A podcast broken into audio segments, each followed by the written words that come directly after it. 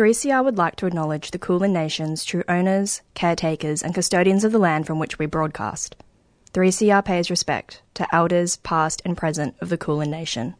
We recognise their unceded sovereignty.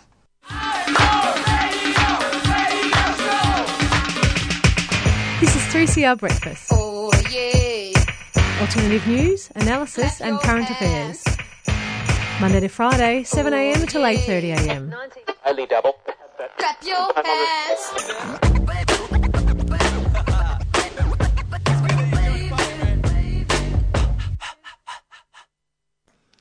Hello and good morning. It's 3CR Breakfast here. My name is Patrick Morrow. Welcome to a happy Monday. Hope you're having a good one this morning. We've got a big day. Uh, it's May Day, of course. It's a special day uh, across uh, all unions, and it's going to be a great day going on.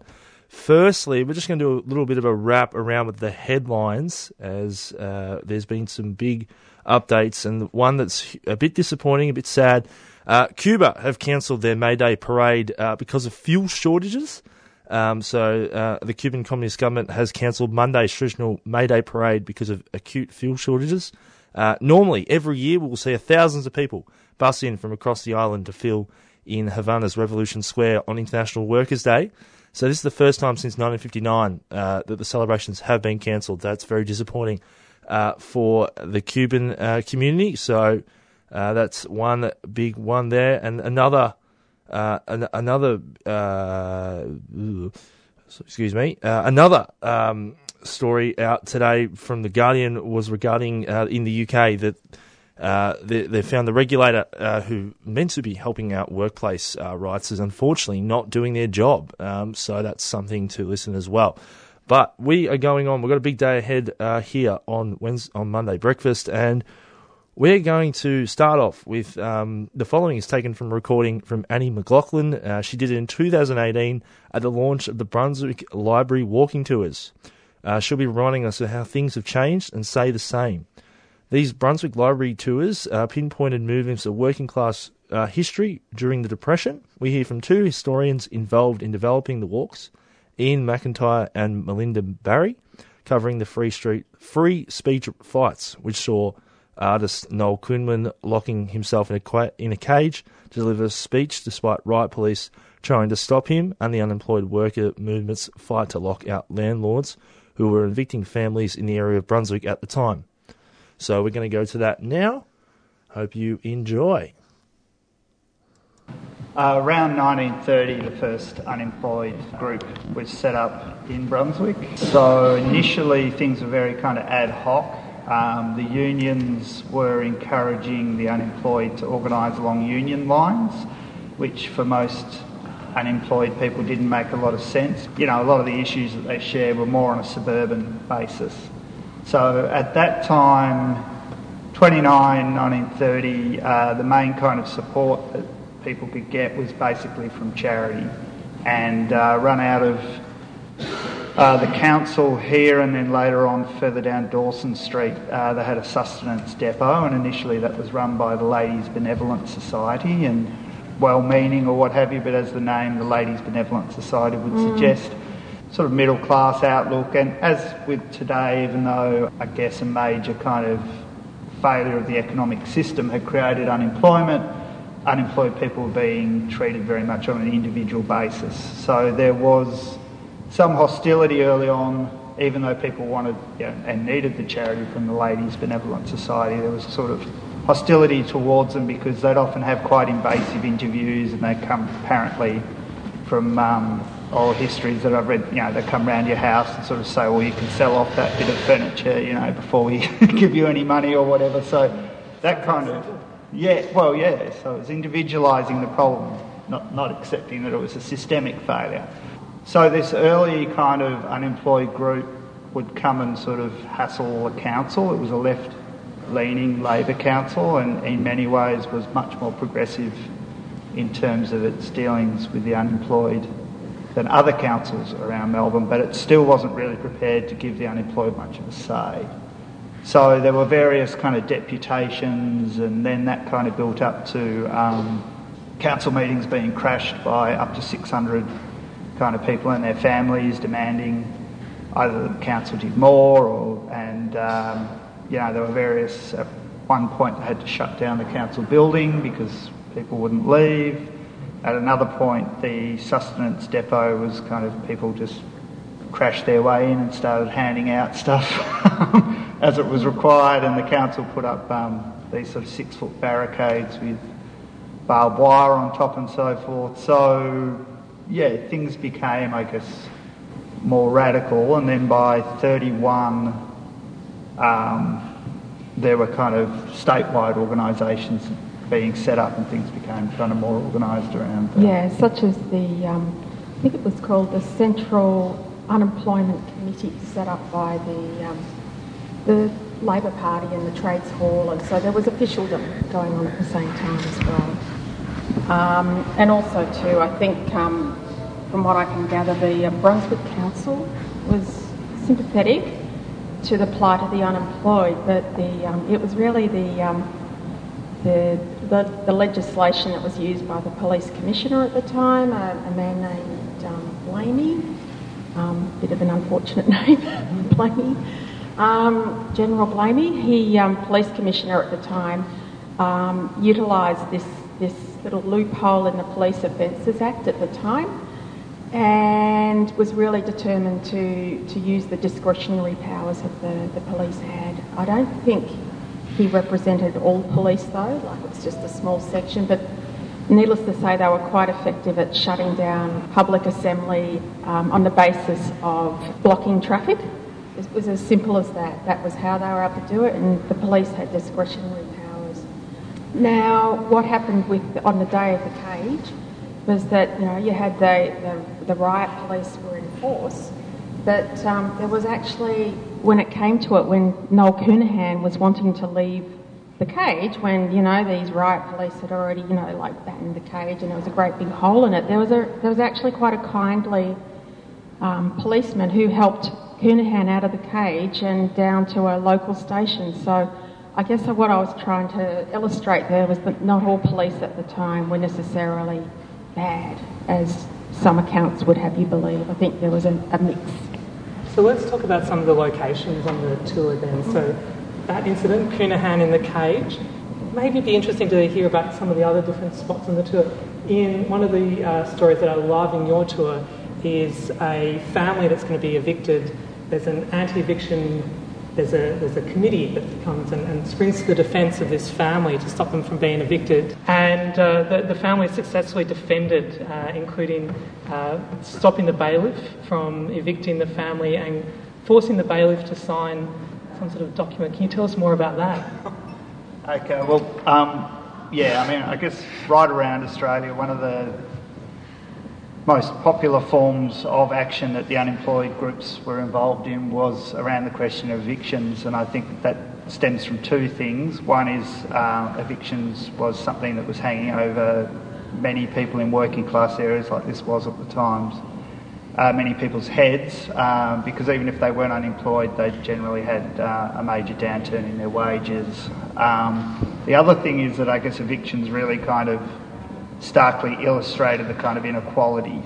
So you had the police and the state basically um, upholding um, profit making over, over need. So uh, it didn't just happen in Brunswick, happened all around uh, areas in Melbourne, all around Australia, but there are often these anti eviction struggles, often led by the unemployed workers movement, uh, although often members of the combined unemployed councils and the ALP type people would work with the communists at, the grassroots, even if the communists at that time were very um, kind of at a leadership level were very hostile towards the ALP and saw them as social fascists.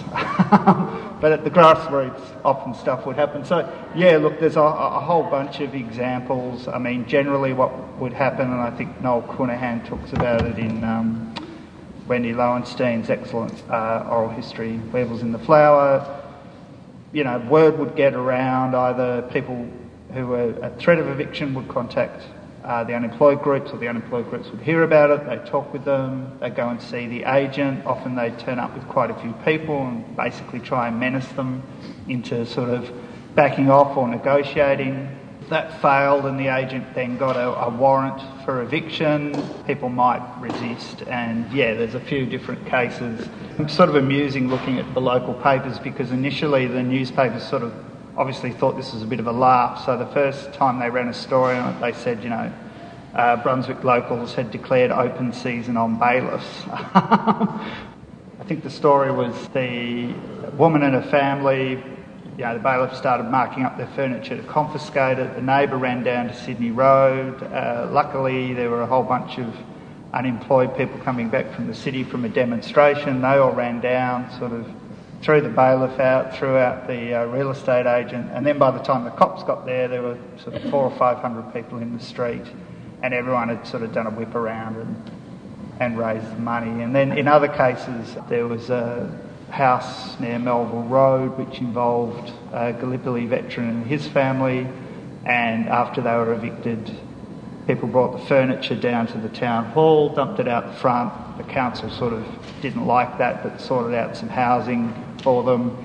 And then the house was destroyed. And there's, you can hear it in the walk, but uh, there's a quote from the Age where they kind of almost, you know, very detailed. I wouldn't quite say lovingly, but give a very close detail of everything that was destroyed in this particular house, which I guess was a revenge thing, but was also a warning. Uh, and then I suppose the peak of that in this area was in Charles Street, which is sort of down Glen Lyon Road, and uh, it's not a very wide street. Over a thousand people rallied there. I can't remember if it was 33 or 34, and people marched from as far as Williamstown to kind of occupy the street and stop the eviction. So there was a lot of this sort of thing going on, and presumably uh, some people felt very threatened. And as we saw in other countries, whether it be the UK or you know, obviously Germany and Italy being the kind of extreme examples, these sort of right wing paramilitary type groups got formed, and that's where we come back to General Blamey because yes. he was the head of the White Army. Yes, General Blamey. Um, there is a section in my walk where I talk about memorials. Of course there's the um, Simon Perry's installation that's in front of the Mechanics Institute of the um, of the bird in a cage, and I must admit when I I mean I've noticed it lots of times over the course of the last number of years, but um, every time I look at it, it looks like freedom of speech is trapped inside the Hessian instead of instead of being on the outside. But look, that's just an interpretation. But in an irony, there's a um, statue of Blamey down in the botanical gardens. So look, you know, in Brunswick, with you know, you've um, memorialised Counihan and the free speech struggles and um, just outside of the city off St Kilda Road, Blamey has been um, memorialised for his part in World War One and as police commissioner and so on. So, yes, there's a whole world of history around memorialisation and how that manifests itself in um, statues and concept art, I guess. Perhaps it would be interesting to hear a bit about the process of research. Uh, both of the tours that you have that you've both developed involved a, a large amount of research. Iain, I'll start with you and, and then Melinda. What was your process for going about doing the research? You've already mentioned some archival newspaper articles. There was a fellow called Jim Munro who I don't think he lived in this area, but uh, anyway, he was involved with the unemployed workers movement. Uh, went to jail 32 or 33 after the police smashed up a May Day uh, rally, and I think he talked about uh, 37 of them in jail, and that's where I think the joke came out that you know they could have they could have started a reading group or a um, a branch of the UWM or the Communist Party in Pentridge. Um, oh yes, yes. So yeah, that's when I first came across this. Was uh, he gave a talk here in Brunswick in 1990, which was recorded, and somebody gave me a copy in the 90s, and I sort of got interested in that. And then, uh, yeah, there was a pamphlet that I put together, and eventually I was asked. Originally, this walk was recorded um, by Nicole Hurtubise uh, for a project that Jane Curtis was doing called People's Tours of Melbourne. With the pamphlets, which were also called Lockout Landlords, I mainly sort of relied on secondary sources like um, Michael Cannon's books um, uh, and Wendy Lowenstein's uh, Weevils in the Flour, but I also went through some of the old communist newspapers and mainstream newspapers, just looking for any example of this kind of eviction resistance.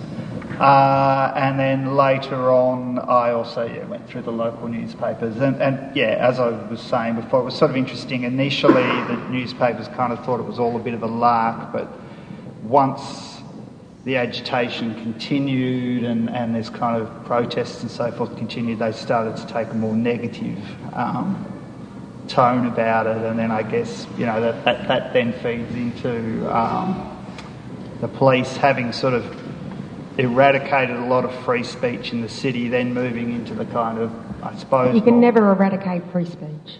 Well, say. well, yeah. So they pretty much stopped people from speaking in the city, and then they kind of moved out into these kind of working class neighbourhoods, and then it got a bit tougher for them. Um, it was a big project, um, unpublished, published, dead, alive, just everybody and everything in this um, particular task. Um, I've got the privilege of working for the University of Melbourne Archives, and it has got quite a large Communist Party collection there of photographs and um, audio recordings, as I've discovered. Um, other sources that I used were um, good old Trove, the um, newspapers at the at the State Library. That was incredibly useful. The um, the Brunswick and Coburg Gazette, the public history section here at the good old Brunswick Library, the um, public history section over at the um, mechan- the Prahran Mechanics Institute, which has got a you know, it's got, I think, every copy of Fusion that's ever been produced by the local Brunswick History Group.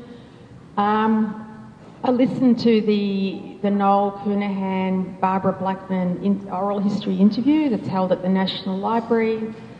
Um, and I also spoke to a local historian, his name is Laurie Cunningham, who was able to um, give me a little bit of insight into some of his relatives who were around at that time, such as his grandparents who used to go to the Lyric Hotel, and they have a they recall hearing the Internationale being sung at the Lyric Hotel. So as my if anyone's looking at my walk, I've identified the Lyric Hotel, which is now I think the Brunswick Club on the corner of Michael Street, where um, that were the that was the um, the Brunswick base for the unemployed workers movement and for the Friends of the Soviet Union, who were also based. They, they actually had quite a long stay in Brunswick, um, about 10 years, I believe. I just want to ask a question. So, uh, if people aren't familiar, essentially, I mean, well, actually, you should listen to the walk if you're not familiar. But could you tell us a bit about Shorty Patullo? So Oh God, he's one of my favourite character. characters in this thing. um, Shorty Patullo, he was um, part of the Young Communist League with Noel Counihan, and um, it was Shorty. At, well, his name was Reg Patullo. He was a port, he was a worker from Port Melbourne, so he's got his own identity. He was the decoy on the night of the free speech fights, the, the, you know, the night of the cage, you know, with Counihan getting his say for 20, I think he got his say for about 20 minutes because keeping in mind at the time, as Iain's explained, is that people, you know, whenever there was a public assembly and people would speak, you know, the police would come along and shut it down. Like, it would take seconds and the thing would be shut down. So it was quite um, significant that, that Counihan got to speak for about 20 to 30 minutes.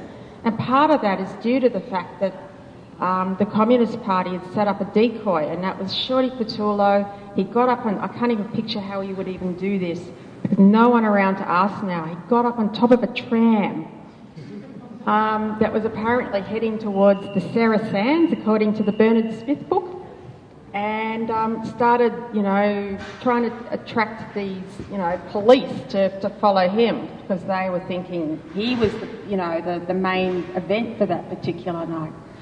But unfortunately, what happened to Shorty is that the, the tram ended up stopping it. It still stopped at each stop. so, you know, he wasn't able to go far. So he got off the, jumped off the tram, I don't know how, again, and ran down a blind alley. And as we know, like Ballarat Street and those streets just along that section of Sydney Road, uh, they end at the, the level crossing, you know, at the tracks. So he was trapped, but, and one of the police shot him in the leg shot him in the thigh. It was a bit excessive thought, force, I would have thought, but that's what happened. So he's like the unsung hero. So you've got Noel, but you've also got um, Shorty Patullo. So give it up for Shorty. I believe Shorty went to prison, whereas Counihan Yeah. didn't. So Yeah. got jail and, and a shot in the leg as a, as a bonus. yeah. And us talking about him like 85 years later. So that's something. And that was Melinda Barry there, speaking a part of the Brunswick Library walking tours. You can hear more about Iain McIntyre's history walks at commonlibraries.org slash here. And if you want to hear about your local history in the suburbs, listeners, you can check out Common Library or your local historical society. We'll be hearing a bit later in the show about a walking tour that's taking place this morning with my good friend Joe Toscano. Shout out to Joe. Hope you're going well, mate. Uh, we are now going to go to a break here. You're listening to 3CR 855 AM. 3CR would like to thank our sponsors, Earth Greetings. Cards that connect, care, and celebrate. Support wildlife and habitat with every purchase. Inspired by nature, giving back to the planet. Learn more at earthgreetings.com.au.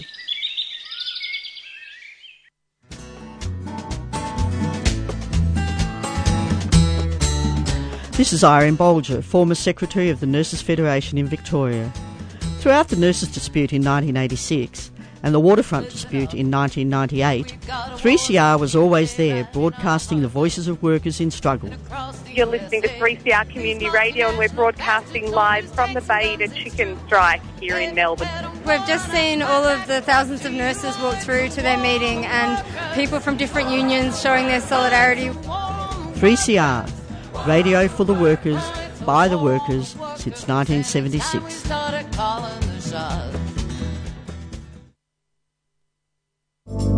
You're listening to 855 AM.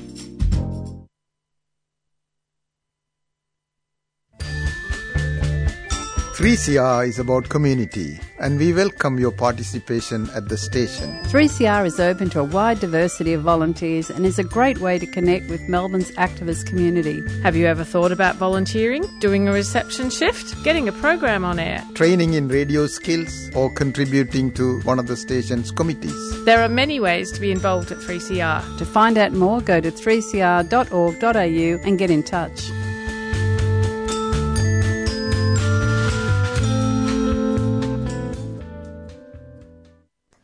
You are back here on 855 AM this morning. My name is Patrick Morrow. It's Monday morning. Hope you're going well on this Monday. And it's Happy May Day as well. So all good out there for you workers. Happy Mon- Happy May Day. Well, now we're going to go to uh, migrant workers and workers organised conferences and information exchange have been a crucial element in supporting rights of all workers. From workers to daily re- reality, from workers' history to daily realities now. The Workers' Women's Conference took place in 2022, 2022 22, sorry, as part of this session called Changing Workplaces took place. In this in this next segment, uh, we will hear from Hesan uh, Jeong, who works for the Migrant Workers Centre at Victoria Trades Hall. She outlines the experiences of migrant women in the workforce. My name is Hesan. Is uh, I do the research and policy work at the Migrant Workers Center. And a very brief introduction to the Migrant Workers Center. We're a nonprofit organization based here in Carlton, and we are dedicated to advocating for migrant workers' workplace rights.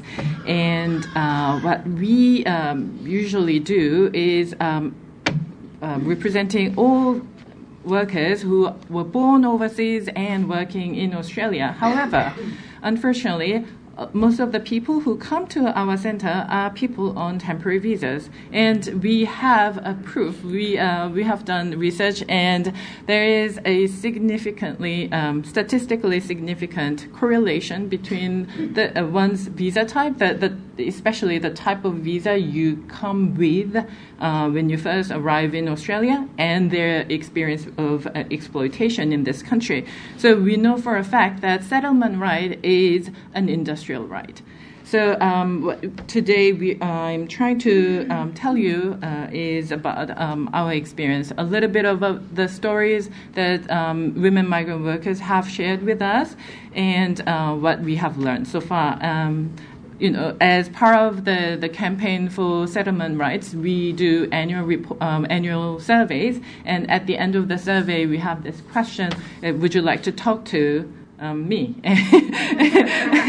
and uh, many people say yes, and uh, you know I get back to them and have a, like one hour uh, Zoom meeting, and uh, I, I meet amazing people through this, and uh, there are so many interesting stories that I can share with you. But let me um, share uh, one small story from an engineer who was from the Philippines. So this Filipino engineer, she said, I worked in Qatar for seven years, and I loved working there as an engineer, but Qatar didn't have a permanent migration program.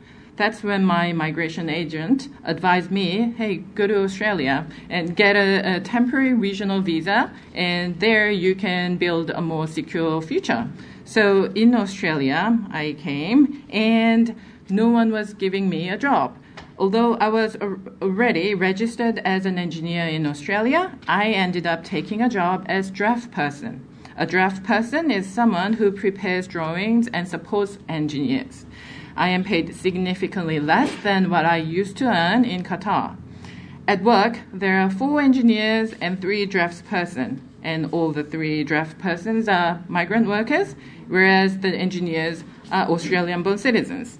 And two of the engineers are not even engineers. They are students with no experience and they are yet to finish their degrees. I have a master's degree in addition to seven years of professional experience as an engineer, and I have to work under their instructions. And I am the only woman and only Asian woman that is in the workplace. So maybe that's why I am not assigned proper tasks.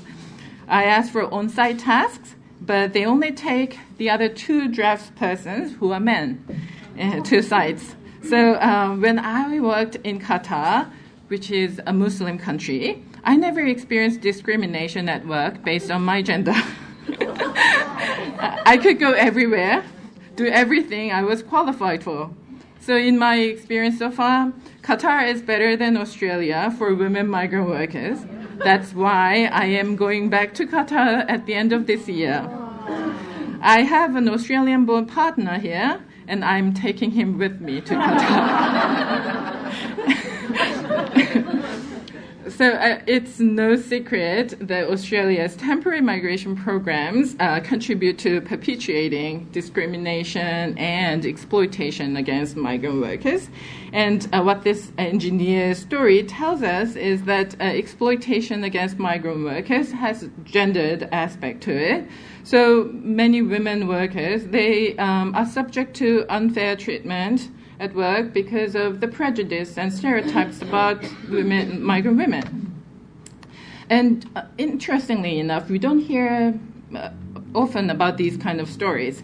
The media, when they report about migrant workers, they focus on you know horrendous stories of exploitation. Oh, this person was paid like this many dollars an hour, or like something happened to this person and that, that person died, or you know, and they um, because they uh, look for those horrendous stories, they, they tend to cover more men than women, and um, so women make rarely headlines, but um, you know. It, only when there's sexual harassment involved they will make he- headlines.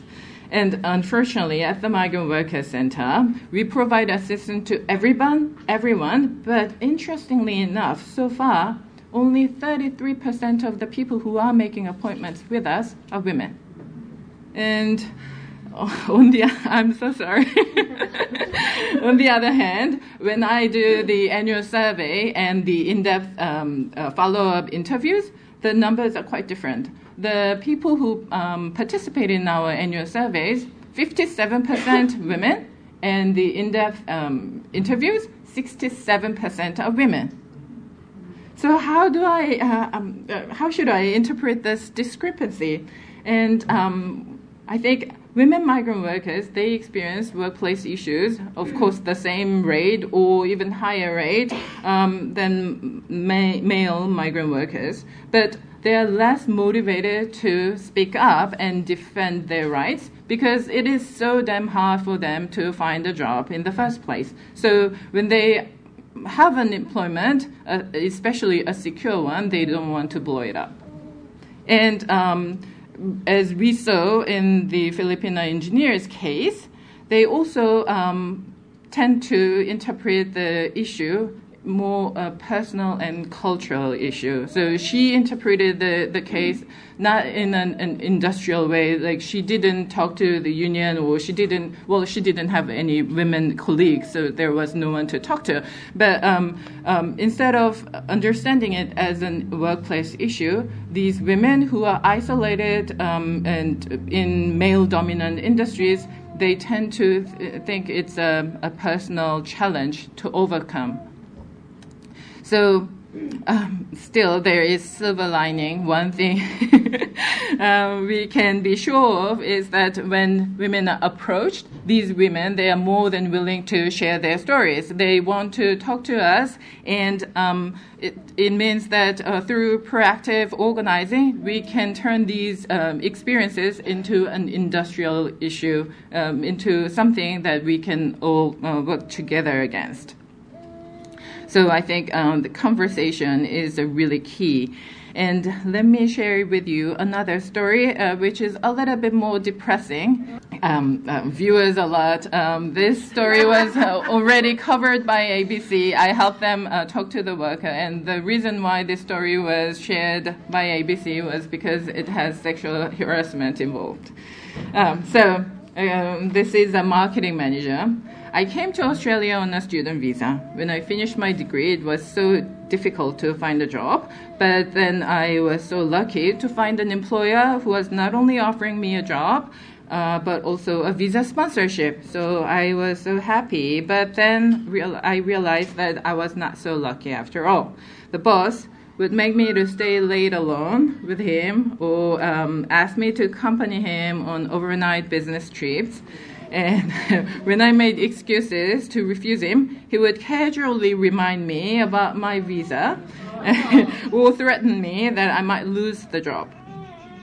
So I stayed at the job for four years because, according to the current visa regulations, a permanent visa transition can be arranged only by my current employer who has the record of employment for years. So um, now that my permanent visa could be granted any time, uh, the boss started touching me, uh, and I was so embar- embarrassed and scared. I went to police, but there was nothing I could do as there was no evidence witness. One morning, I was fired by a text message. And then the boss came to my place, made a scene, yelling at me that I was not cooperative. I talked to a lawyer because I was about to lose both my job and years of effort towards settlement right in Australia. And my boss, uh, sorry, my lawyer, he negotiated with my boss and made the boss sign a deed stating that uh, he would keep me on the book for five more months. Uh, so that I could get my permanent visa in exchange for my silence about the, the sexual harassment the visa was really expected uh, one or two months later. However, the visa processing got delayed for no reason, and five months later, the boss reported my termination to the Home Affairs. So my temporary visa was cancelled. Uh, permanent visa application was rejected. Now I am in the process of appealing those decisions. Um, so, yep. Um, when it comes to migration policies, um, there is an old trick. Put the word skilled in front of everything, and then you can hush all those anti immigrant uh, groups. Uh, for example, skilled migration, skilled occupation, skilled workers. Then uh, people say suddenly, okay, it's okay to have some migrant workers um, coming to Australia. However, what people don't really understand is that when you put the word skilled, a lot of skilled migrant workers are under these kind of shackle to their um, employer. They are um, bound to work only for that employer and they can only get permanent residency through that employer. So I have met so many migrant workers under uh, employer sponsorship. They don't get lunch breaks. They don't um, get holidays, um, public holidays, and uh, they dare not defend their rights because they know that visa means livelihood for them. And also, um, this marketing manager just let us know that there's very gender specific, specific implications when it comes to employer sponsorships. So, employer sponsorship is an institution that fundamentally encroaches working people's rights and dignity because it gives the employer a comprehensive power over workers' livelihood. So we must fight against this institution that condone exploitation and violence against working people. And migration um, policy is an in- industrial issue that we all need to work against. Thank you. You're listening to Stick Together, Workers' Stories, Union News and Social Justice Issues. In today's program, we are at RAW, Women's Rights at Work conference held late last year. We are looking at some of the broader issues of equity that underline the relevance of union organising. We've just heard from Hesan Jeong from the Migrant Workers Centre, who makes it clear that migration policy is an industrial issue. And that was Annie McLaughlin there. Thanks, Annie McLaughlin there. And that was Hesan Young uh, speaking a part of the 2022 Workers' Women's Conference at a session called Changing Workplaces. You're listening to 855 AM. Uh, just quickly out, uh, it's May Day, of course, and today at 11 a.m. Uh, there'll be a May Day walking tour by uh, Joe Toscano. Uh, they'll be starting off at Chummy Place. Uh, a few things include the Victoria Trades Hall, Agricultural Hall, State Library, and much, much more. So get around that if you can get down there at 11 o'clock today. Well, with it's May Day, of course, and we're going to play one of the best songs of all time on May Day, and that is Internationale, and it's going to be by uh, Billy Bragg.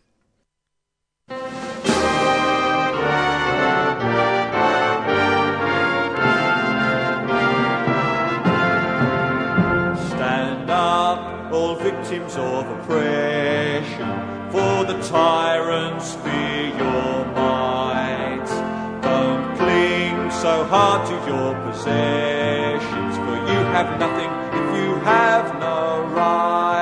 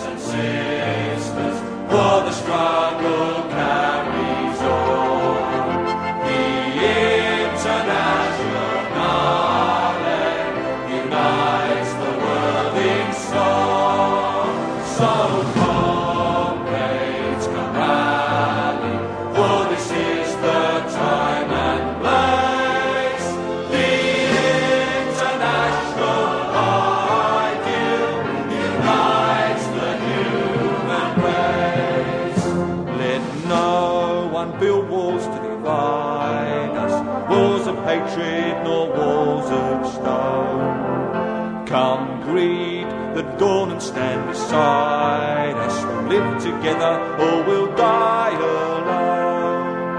In our world poisoned by exploitation, those who have taken, they must give.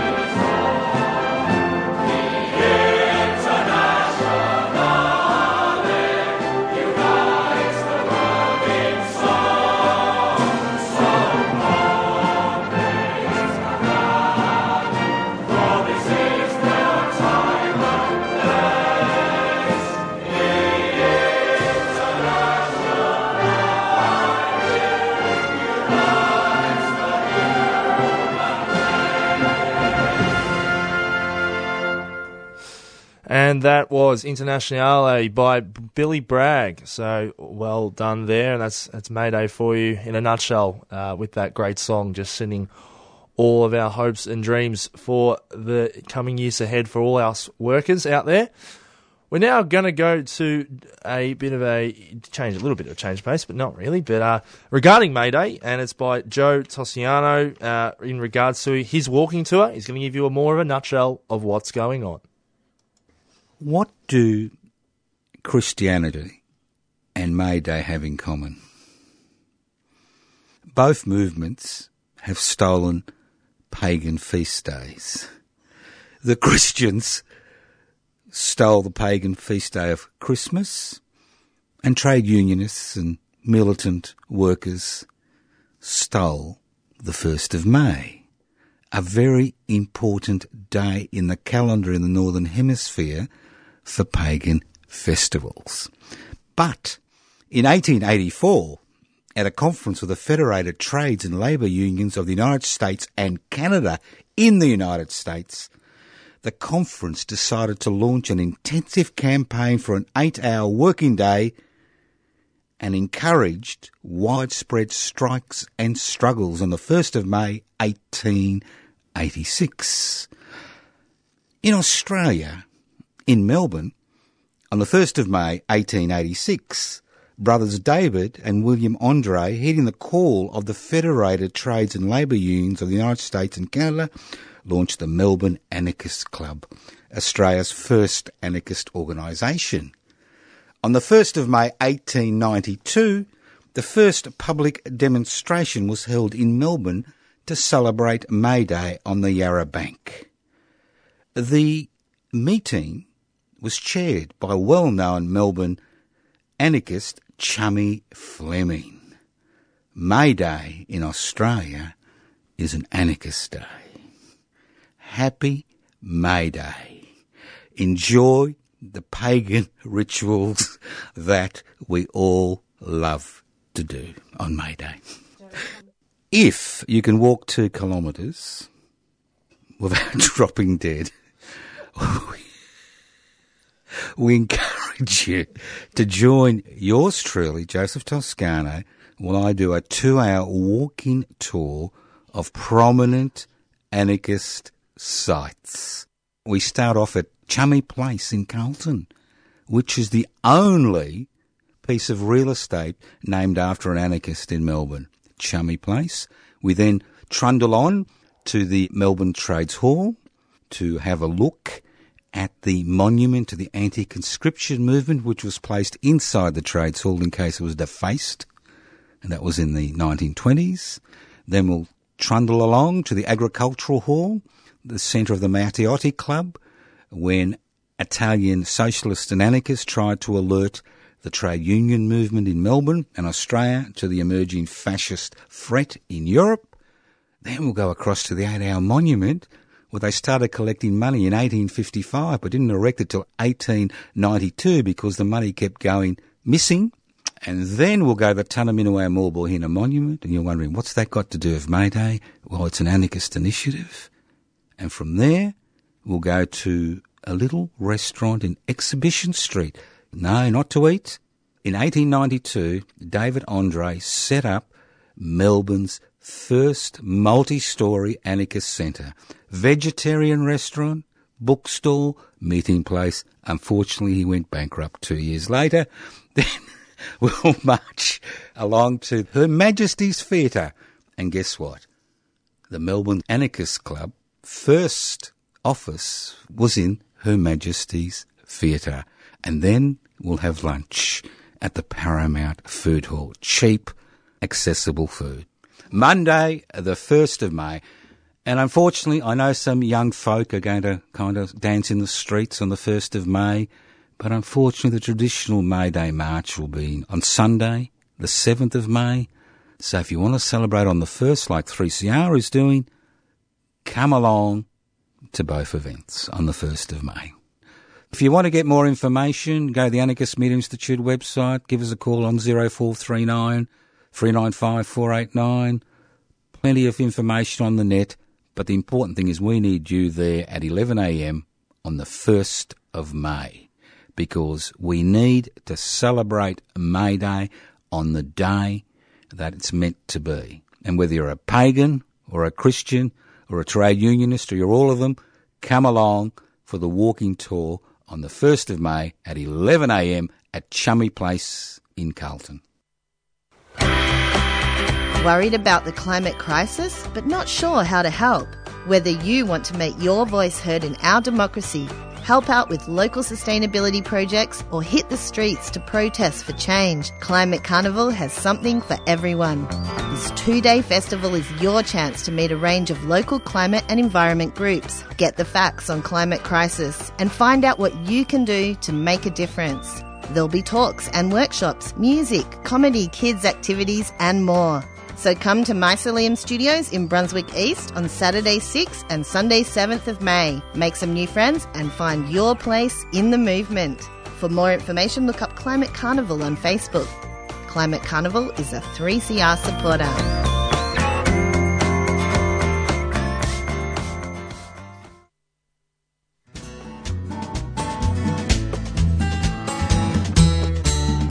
This is Irene Bolger, former Secretary of the Nurses Federation in Victoria. Throughout the nurses dispute in 1986 and the waterfront dispute in 1998, 3CR was always there broadcasting the voices of workers in struggle. You're listening to 3CR Community Radio and we're broadcasting live from the Bay to Chicken Strike here in Melbourne. We've just seen all of the thousands of nurses walk through to their meeting and people from different unions showing their solidarity. 3CR, radio for the workers, by the workers, since 1976. You are back on 3CR Breakfast, 855 AM and digital 3CR radio. Now, we have some economic analysis to sink your teeth in on this May Day with Claudia Craig. Last week, an Australia Institute report on economic equity rubbed salt in the wounds of Australians suffering under oppressive cost of living pressures and real wage stagnation. The report was titled Inequality on Steroids Distribution of Economic Growth in Australia. It made two astounding assertions. First, in the 10 year period before the pandemic, only 7% of Australia's economic wealth growth ended up in the pockets of the majority of Australians. And where did the rest go? You guessed it, to the top 10% of income earners. Here to explain these findings and shed some light on why wealth distribution has become just so bad is senior economist at the Australia Institute and co author of the report, Matt Grudnoff. Welcome to breakfast, Matt. Thanks for having me. The results of this report are truly staggering. Were you shocked yourself at the findings? Um, I was certainly shocked. Um, I don't think we. I was surprised, and, and to be honest, I don't think most people would be surprised by these results. I think if you ask people since you know 2008, since the GFC, have you felt that you've gotten ahead? I think a lot of people would say no. Um, I think that stagnant wages, um, and and the fact that, that you know we've had the recent massive increase in prices, so the real wages, the amount of stuff you can buy has gone backwards. I think most people feel that they're either just keeping their head their head above water, or in some cases not even that. So, can we break down some of these findings? And 90% of income earners receiving only 7% of the country's wealth growth in the period 2009 to 2019. That's nearly everyone receiving almost nothing. That's right. Yeah, exactly right. Um, basically, what we looked at was um, real per adult economic growth. So, real means that we account for inflation. We take out inflation. So, your income might be growing, but if uh, the price of everything you're buying is also growing, you're not necessarily ahead. And the per adult is to account for population. So you, economic growth for the whole country might be growing, but that could just be because the population's getting bigger and per capita you're not actually getting ahead. So this is the real per capita economic growth, the kind of economic growth that you feel, an increase in your living standards. So we looked at basically what happened to people's living standards, and we found that, um, as you said, almost all of that went to the top 10%, and the rest of us, 90% of the population, got almost none of that. And what sort of an income threshold are we talking about when you refer to the bottom 90% of income earners? So to be in the top 10%, you've got to be earning about 140,000, 135,000, around that sort of level a year or more. That will put you in the top 10%. So we're talking about people on substantial income. And can you explain why the distribution is so skewed in favour of wealthy people and leaves Well, almost I- everyone else backpedaling? Yeah, I think this is a story of profits and wages. So if we think back over since the GFC, uh, while wages have been definitely stagnant um, uh, and very, very low, and, and real wages, when we account for inflation, have almost not moved at all. Over that same period, profits have continued to grow, particularly profits from large businesses. And those large businesses are mostly owned by people in the top 10%. So if you get most of your income or a substantial, almost all of your income from wages, you haven't done particularly well since the GFC. But if um, a substantial part of your income came from profit, from owning shares or owning businesses, um, then you have um, had a, decent increase in income. And so I think really it, it's that story of, of pro, uh, businesses are doing well, um, but workers are not. So, if our overall economic growth is not being distributed to the general population, are Australians being sold a lie by politicians who promote policies on the basis of their economic growth value? Yeah, well, that's the big problem, isn't it? So we're always told that the, the objective is to grow the pie, to make it bigger so that we all benefit. But the assumption is that we all benefit. If the pie is growing, but um, the rest of us aren't doing well, um, then there's no reason for us want the pie to grow. Um, if we want to all be a, a part of, uh, uh, of the Australian economy, if we all want to do well out of, if we all want to work together, then uh, more of this growth has to go to the rest of the population um, in order to, to induce us all to want to do this. We'll come back to uh, how we get to that point in a moment. But firstly, I just wanted to um, ask you about uh, Australia's history because we haven't always had such an extreme uh, situation in terms of wealth inequality and distribution. Uh, in the 50s to 60s, nearly all of the countries uh, real economic growth was, was shared and enjoyed by the bottom 90% of adult income earners. So, what was happening then to, uh, to give that result? Yeah, we, we looked at, we didn't just look at the last 10 years, we looked at it since basically 1950, and we found this massive change. Um, before about the 1980s, um, we, we, we saw a situation where, as you said, growth was shared fairly evenly. The top 10% got about 10% of the economic growth, and the rest of us got 90%. But things then changed in the 90s, um, in the in sort of between about uh, during during sorry uh, during the 80s, things changed um, where the, the, the, the distribution was about um, 50-50. That is, the top 10% got half of all economic growth, and the 90% got about half. And I think what changed at that time was that neoliberal economics came into its own. Um, in particular, uh, ideas like trickle-down economics, where if you if you make the rich richer, um, then more will flow down to everybody else.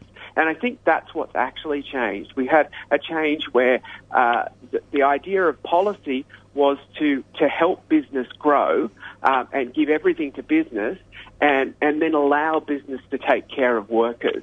Um, and I think that's why we've seen that change um, in, in the distribution of economic growth, that, that, that really it's gone to businesses um, uh, and, and the owners of those businesses, the households who own those businesses, um, and workers just haven't done as well.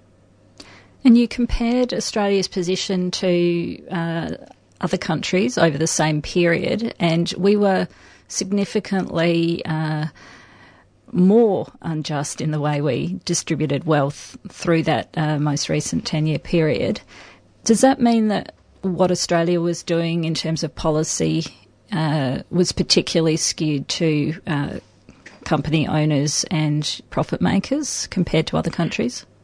Yeah, so if we look at other comparable countries and we compared um, countries and, and country groups like the European Union, so the European Union, Canada, um, the US, the UK, countries like that, we found that they were all more likely, um, the top 10% was more likely to take a very large chunk of the growth. So at least half of the economic growth for all of those went to just the top 10%.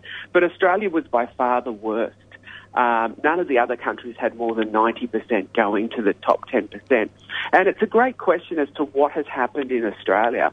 Um, w- why is it that, that, in particular in Australia, it has been particularly bad? And I think it has to do with our industrial relations laws. Um, in particular, Australia has particularly strict industrial relations laws that are making it very, very hard for workers to be able to get pay rises. The, the prevalence of this kind of gig economy work, sham contracting, much more casualised, part-time sort of work, um, work where, where people don't have access to sick pay, they don't have access to annual leave, they don't even necessarily know next week how many hours they're going to work. If, if you're in these kind of precarious work situations, it becomes a lot harder to go in and talk to your boss and, and get a pay rise if you're not sure, if your boss can basically just cut your hours next week. So I think these kind of policies are the policies that are making it really hard for workers to get pay rises. And, and because they can't get those pay rises, what we're seeing is, is workers are not getting ahead and profits are growing ever faster. Mm, and we're seeing this particularly playing out in the um, university uh, employment sector at the moment. And employment unemployment is very low at the moment. So in theory, that should place workers in a stronger position to seek real wage increases. But if I hear you correctly, what you're saying is the the casualisation of a lot of our workforce means that that bargaining power just isn't there. Is that right? Exactly right. So this is the big conundrum. Um, we're constantly told that the key to higher wages is um, lower unemployment. That is, if there's a real scarcity of workers, then businesses will be forced to pay higher wages. Um, you know, we're told that the unemployment rate or the, unempl- the official unemployment rate is as low as it has been in 40 years. But, you know, if you go back to the 70s, which was what 40 years was 40 years ago, or the early 80s, and you ask people, well, what was the um, what was the the, labour market like then, and they will tell you it was very, very different, um, and that wages were rising a lot faster back in those that, that period than they are today. And again, I think that what's happened is is our industrial relations system has so radically changed over the last 40 years away from workers towards businesses that even with this kind of 40 year low in unemployment, even in when those conditions exist, wages still aren't growing um, particularly quickly, and certainly not faster than inflation at the moment. And so w- there seems to be a break between low unemployment and higher wages um, that's happened in Australia.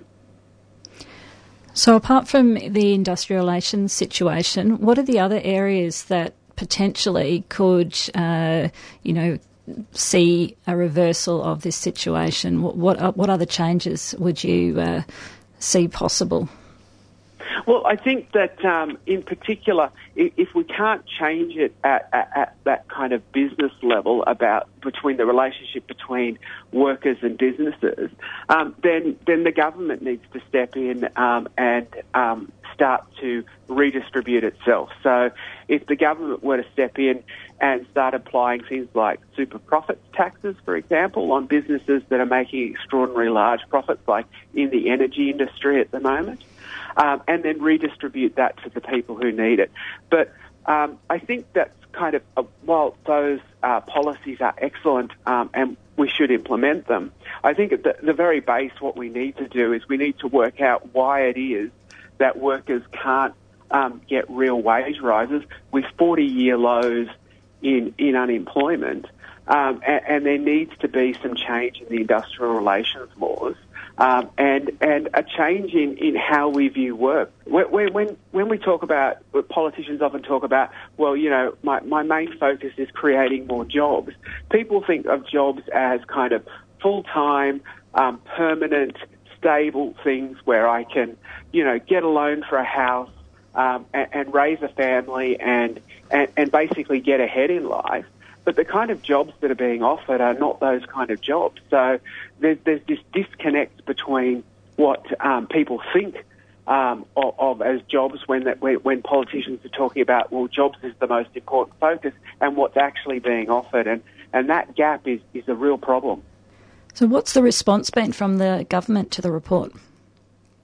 Um, well, w- w- the report has done exceedingly well. Um, it's been across the media, um, and um, I think that there is a focus at the moment, particularly from um, the current government, um, on industrial relations laws. We've seen some changes last year that went through Parliament, um, and there's talk that there'll be another round of changes, particularly around precarious work. Um, and I really encourage the government to look at that precarious work stuff. Um, and, and, look at how we can make jobs uh, more secure um, and, and, and, enable workers to be able to uh, to, to, to, to, bargain with employers um, and, able to get those higher wages. Because at the moment, all of the benefits of economic growth are really just flowing to business owners and, and a small group within our society, and that's very unhealthy for our society um, socially. But even if you're not concerned about the social aspect, it's very bad for the economy. Uh, what um, the World Bank, IMF, and OECD have found is that economies that um, distribute their uh, economic growth more fairly, um, grow faster than economies that uh, distribute their, their economic growth to only a small group. So if we want a faster growing economy, uh, w- well, we want everybody to benefit from that growth. But if everybody benefits from that growth, then the economy will grow faster. So it's a virtual circle if we can, a virtuous circle if we can basically um, try and distribute that economic growth more fairly. Thank you very much for your time. Um, yeah, that's a really excellent uh, overview of where we'd like to be, and uh, let's uh, watch this space and hopefully talk to you again uh, with a better outlook. yeah, hopefully. Thank you very much. And that was Matt Grudnoff, Senior Economist at the Australia Institute and co author with David Richardson of the report Inequality on Steroids Distribution of Economic Growth in Australia. Thanks there for thanks to Claudia there for that interesting interview. Up next on 3CR, you're going to hear about TUTA. Uh, you're going to hear from Australian workers who participated in a unique training opportunity. The training was provided by TUTA, a trade union skills training organisation that runs courses and workshops across Australia from the 1970s to the 1990s. It's a story of transformation and empowerment and a reminder of the great value of training and education can bring to individual lives and workplaces. A huge thank you to Alice Garner for producing and sharing this story. I'll hand over to Alice now. My name is Alice Garner, and I'm a historian based at the Melbourne Graduate School of Education. In early 2020, I joined a team of researchers in labour law and vocational and adult education to work on a project investigating the history of trade union training in Australia. We were looking specifically at an organisation called TUTA, that is T U T A, which stands for the Trade Union Training Authority. Some of you may have heard of it. Perhaps you once took a TUTA course or worked for TUTA. Maybe you even have one of the TUTA t shirts stashed away in a drawer somewhere. We interviewed about 60 people for the project over 2020 and 21 trainers, administrators, and course participants from across Australia. There are many stories that can be told about TUTA, but for May Day, it feels right to focus on the experience of TUTA course participants. What did they get out of the training? What sticks in their memories as important? Did TUTA help them improve conditions for workers? This audio story focuses on what worked well in TUTA courses to empower people who were working in or for unions. It is not the full story of TUTA by any means. But before we listen to some memories, a bit of background.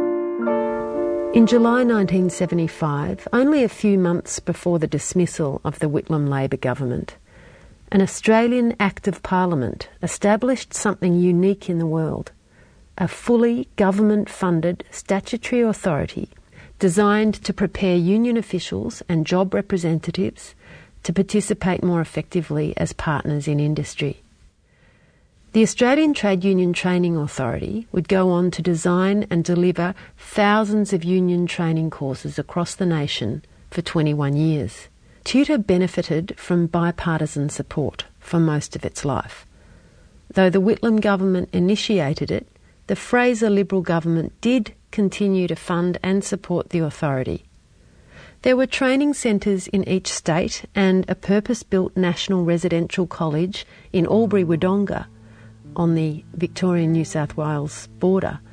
This national college was named after Clyde Cameron, the Minister for Labor, who had promoted and ushered the TUTA bill through Parliament. Courses were also run in regional and remote areas by travelling trainers. The basic shop stewards courses covered union processes and structure, running meetings, communicating effectively with members, public speaking, negotiating and reporting back. Higher level courses for union officials and employees in specialist roles covered areas like industrial law, research skills, advocacy and negotiation, financial administration, training, and media and communications. The course participants we interviewed told us that the educational approaches used by TUTA trainers had a powerful impact no matter what kind of educational background people came from. Bipartisan backing for trade union training began to decline from the late 1980s, and in 1996, TUTA was abolished following the election of the anti union Howard government. In its final stages, TUTA ran about 5,000 training days per year, and government funding was in the realm of $10 million per annum. When union training was done well, what did it mean for the participants? Just a note on audio quality. We recorded these interviews on uh, video conferencing software because we were in lockdown for much of the life of this project.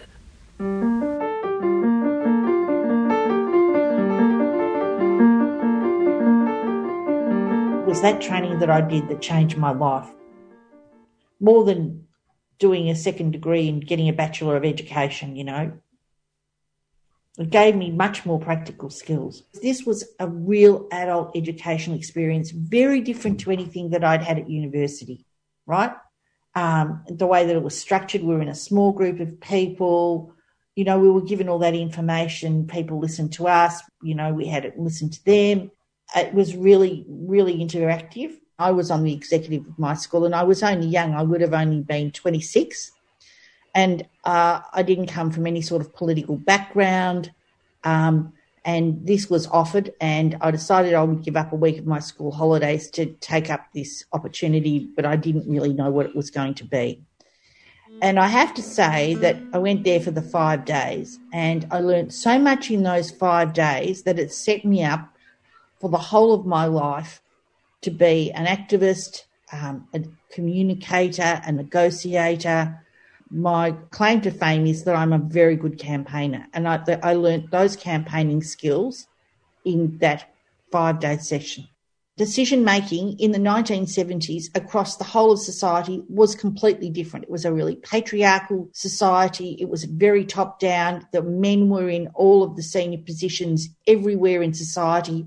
There were hardly any women anywhere.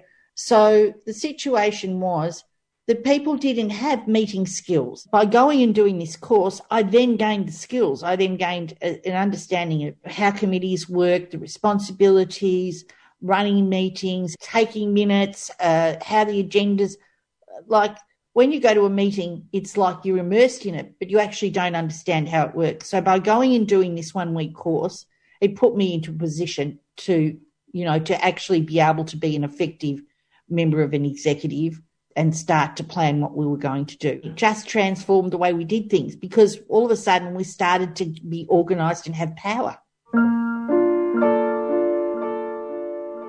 What TUTA courses provided was a forum where it was participative education. I later learned it was called you know, popular education, where you're actually talking from your experience, who you are, and then linking that to the learning journey. So looking at anchoring information on something, developing your hooks for your memories, looking at um, a very tactile uh, form of learning rather than the academic form of learning.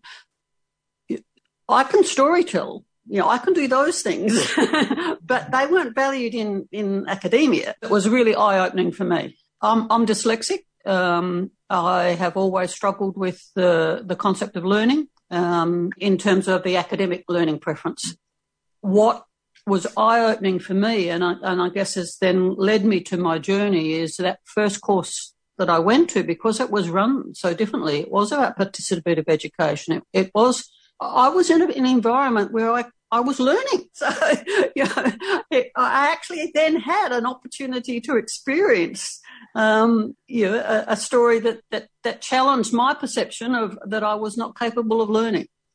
That then gave me the confidence in terms of going from a union delegate to a union official, then having the passion to want to be a trainer. Part of that was then about people would say, well, why in the world and how could you be a trainer if you're dyslexic and cannot learn. And my response to that is my passion for training was because I was dyslexic. If I became aware that I could learn because I was exposed to this type of education forum, then I want to make damn sure other people can too. And I want to be part of that journey. It was the inspiration to then be an educator because I knew what it felt like.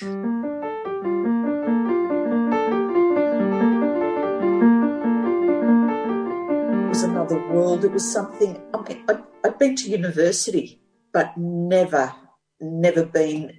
Because again, at university back then, anyway, um, it was just you go into the lecture. There's 600 people. You just listen, take notes.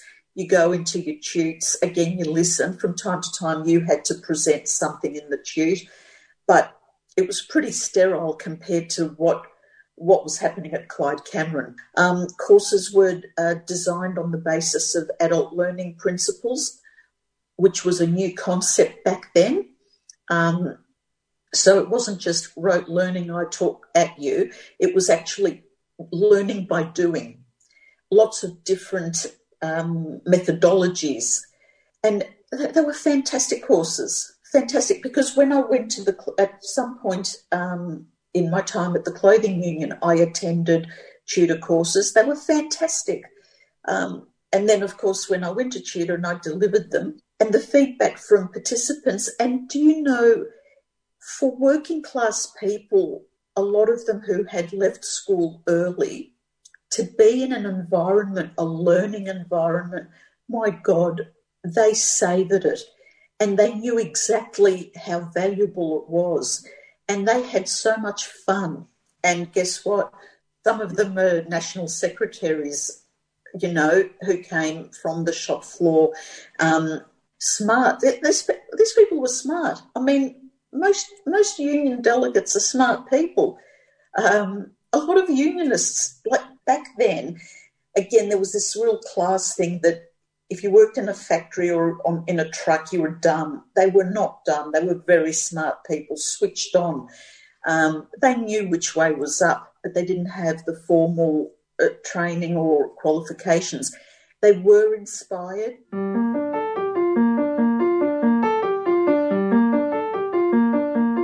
The shop stewards course was, you know, basically how how does a union operate? How does it uh, structure itself? What's the shop steward's roles and responsibilities? Um, how do you handle yourself in discussions at the local level? Um, talking about recruitment, talking about uh, engagement of, of, of topics. And again, a lot of those were focused on the industries that we worked in. Um, but of course, a lot of it was new ground. Um, it was education in the trade union sector that really hadn't really hadn't had, a, I suppose, a, a, great deal of focus in the lead up to that. Residential courses were more uh, a a tighter course, a smaller group, um, and predominantly a, a, higher level. So an advocacy course was going to be a whole lot different to a, a shop steward's course, for example. The advocacy courses I can always remember, and I, I, I always reminded people um, uh, one of the representation cases that we had post the 89 dispute is that I had something like um, 10 lawyers sitting at the bar table with me on my own, um, including a, a, QC who's now a judge. Um, and I, I did them over, and no one was more shocked than me because they, they could not believe um, that I'd got away with it. Because um, we were, yeah, the Pilots was struggling for cash at that stage, so we weren't going to pay a lawyer. So I went along and did the case, and, and of course we won it.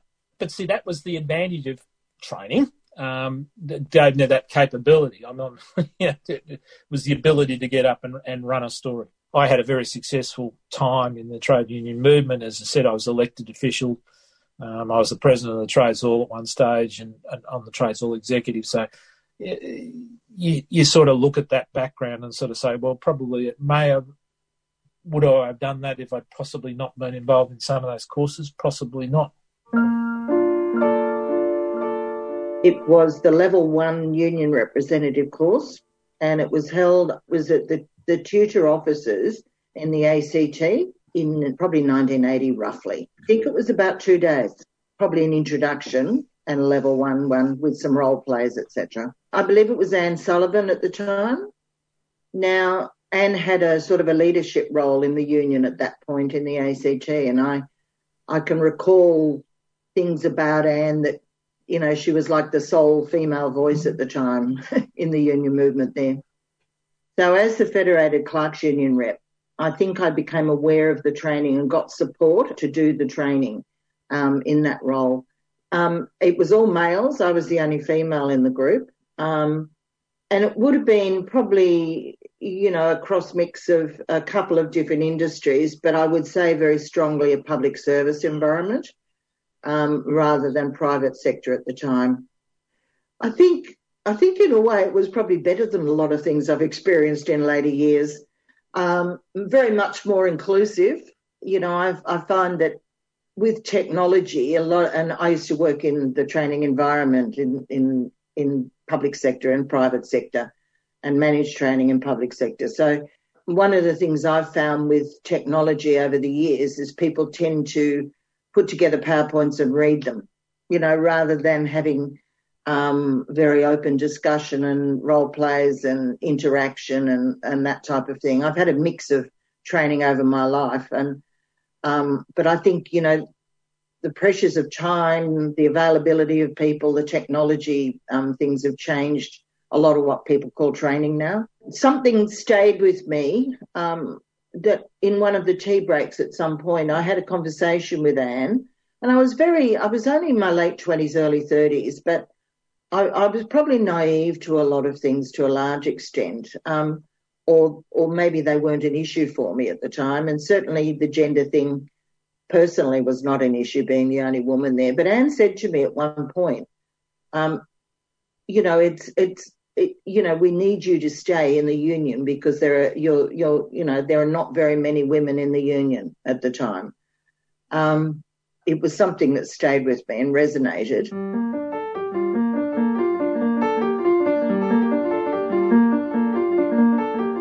Our union is numerically quite small, just over a thousand people, and it's a very insular environment.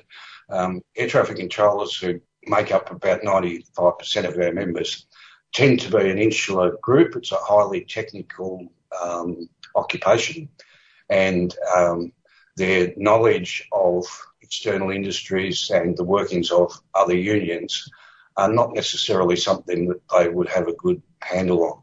So we saw a great deal of benefit in, in exposing them to the wider industrial relations system. I, I think there's enormous benefit to be gained out of that training. From my perspective, a large um, plus in involvement with TUTA was exposure outside our own little envelope.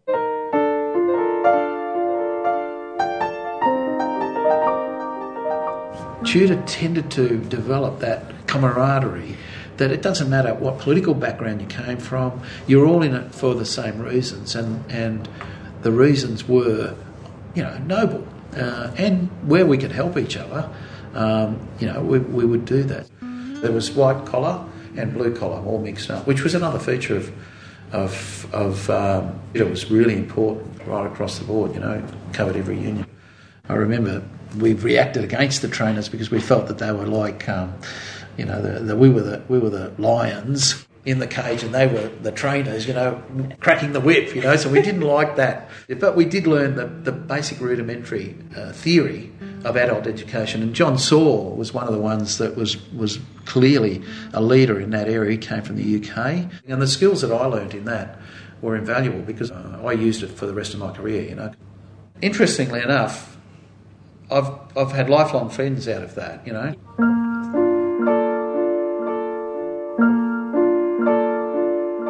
I hope these memories have got you thinking about what kinds of education and training have been powerful for you.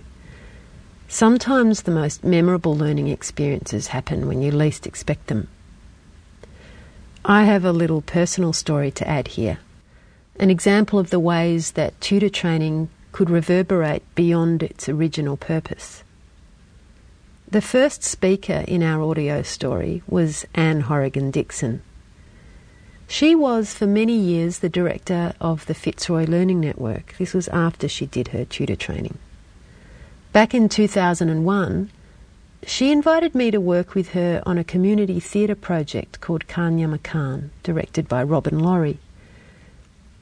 In that play, asylum seekers and refugees from Iran, Iraq, and Afghanistan, who were then learning English at the Learning Network, told their own stories on stage. They did this backed by professional musicians, writers, and actors, including Kavisha Mazzella, Dursun Achar, Majid Shokor, Arnold Zable, and Lisa Mazza. Anne's campaigning around refugee rights during the life of this play was something to behold. She managed, among other feats, to get us all into Parliament House in Canberra to perform to members of Parliament. Asylum seekers telling their own stories on stage inside Parliament House. It was an unforgettable experience. Twenty years after that time, I bumped into Anne in a doctor's waiting room. I told her I had just started working on a project about union training, and she said, I did some union training and it changed my life. And she explained that all the campaigning skills she had used for the play Kanyama Makan, she had learnt or adapted from a one week TUTA training course back in the late 1980s. To finish up, I'd like to thank the people whose voices appear in this story Anne Horrigan Dixon, Kathleen Galvin, Kathy Strinas, Laurie Cox, Pat Tilley, Peter McGuane, and Serge Zarino. And original music was improvised by Ted Bowers on piano. Research and interviews were conducted by me, Alice Garner, Mary Leahy, Anthony Forsyth, and Renee Burns. Thanks also for project support from Liam Byrne, ACTU's resident historian, Max Ogden, and the late Michael Behan, who was the first director of the Western Australian TUTA, and the late Stuart Macintyre. If you'd like to find out more about TUTA's history, check out our project website at tutorboldexperiment, all one word, .com.au. That is tutorboldexperiment.com.au. It's a work in progress. We'll be adding more material to it as we go. And please look out for publications and more audio stories in future.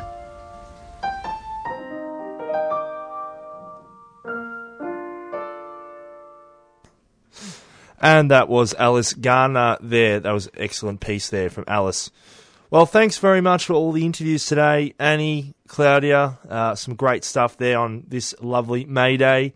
Uh, keep listening to 3CR throughout the day. We've got programs all on a May Day theme, of course. This includes Woman on the Line, which is up next. Uh, Democracy Now! at uh, 9am, which goes on to 10am.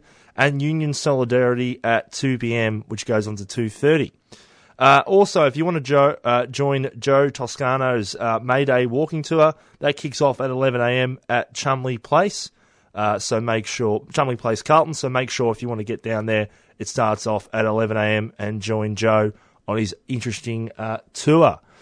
So um, thanks very much for your company here on uh, 3CR this Monday morning, this May Day. Uh, my name's been Patrick Morrow. It's been great fun uh, giving you all the uh, insights on this May Day.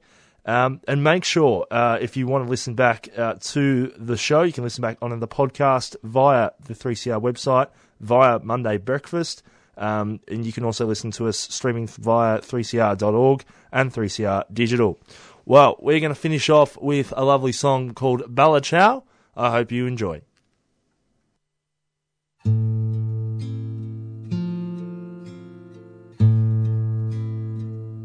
alla mattina.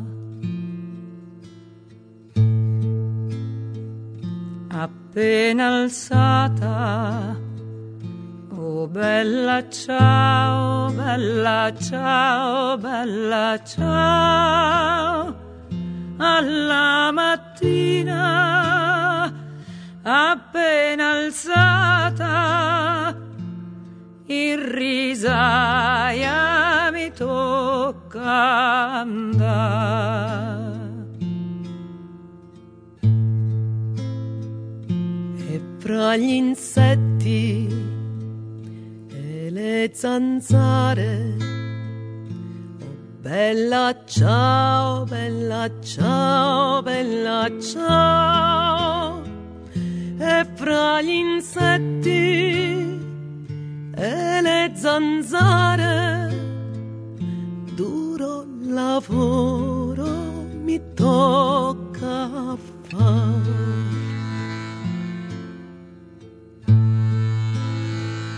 Il capo in piedi col suo bastone. Oh bella ciao, bella ciao, bella ciao il capo in piedi col suo bastone e noi curve a lavorare.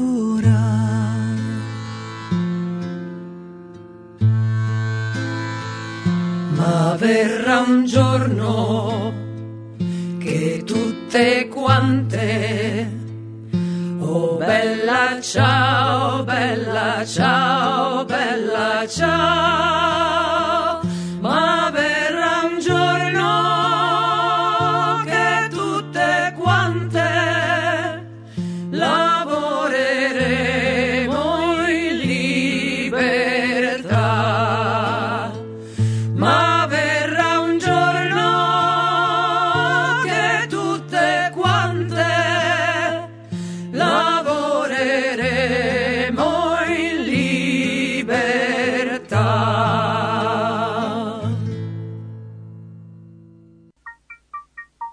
I think 3CR is the voice of the people, speaking back to the establishment and telling them what they think, and sometimes it's something they don't want to hear.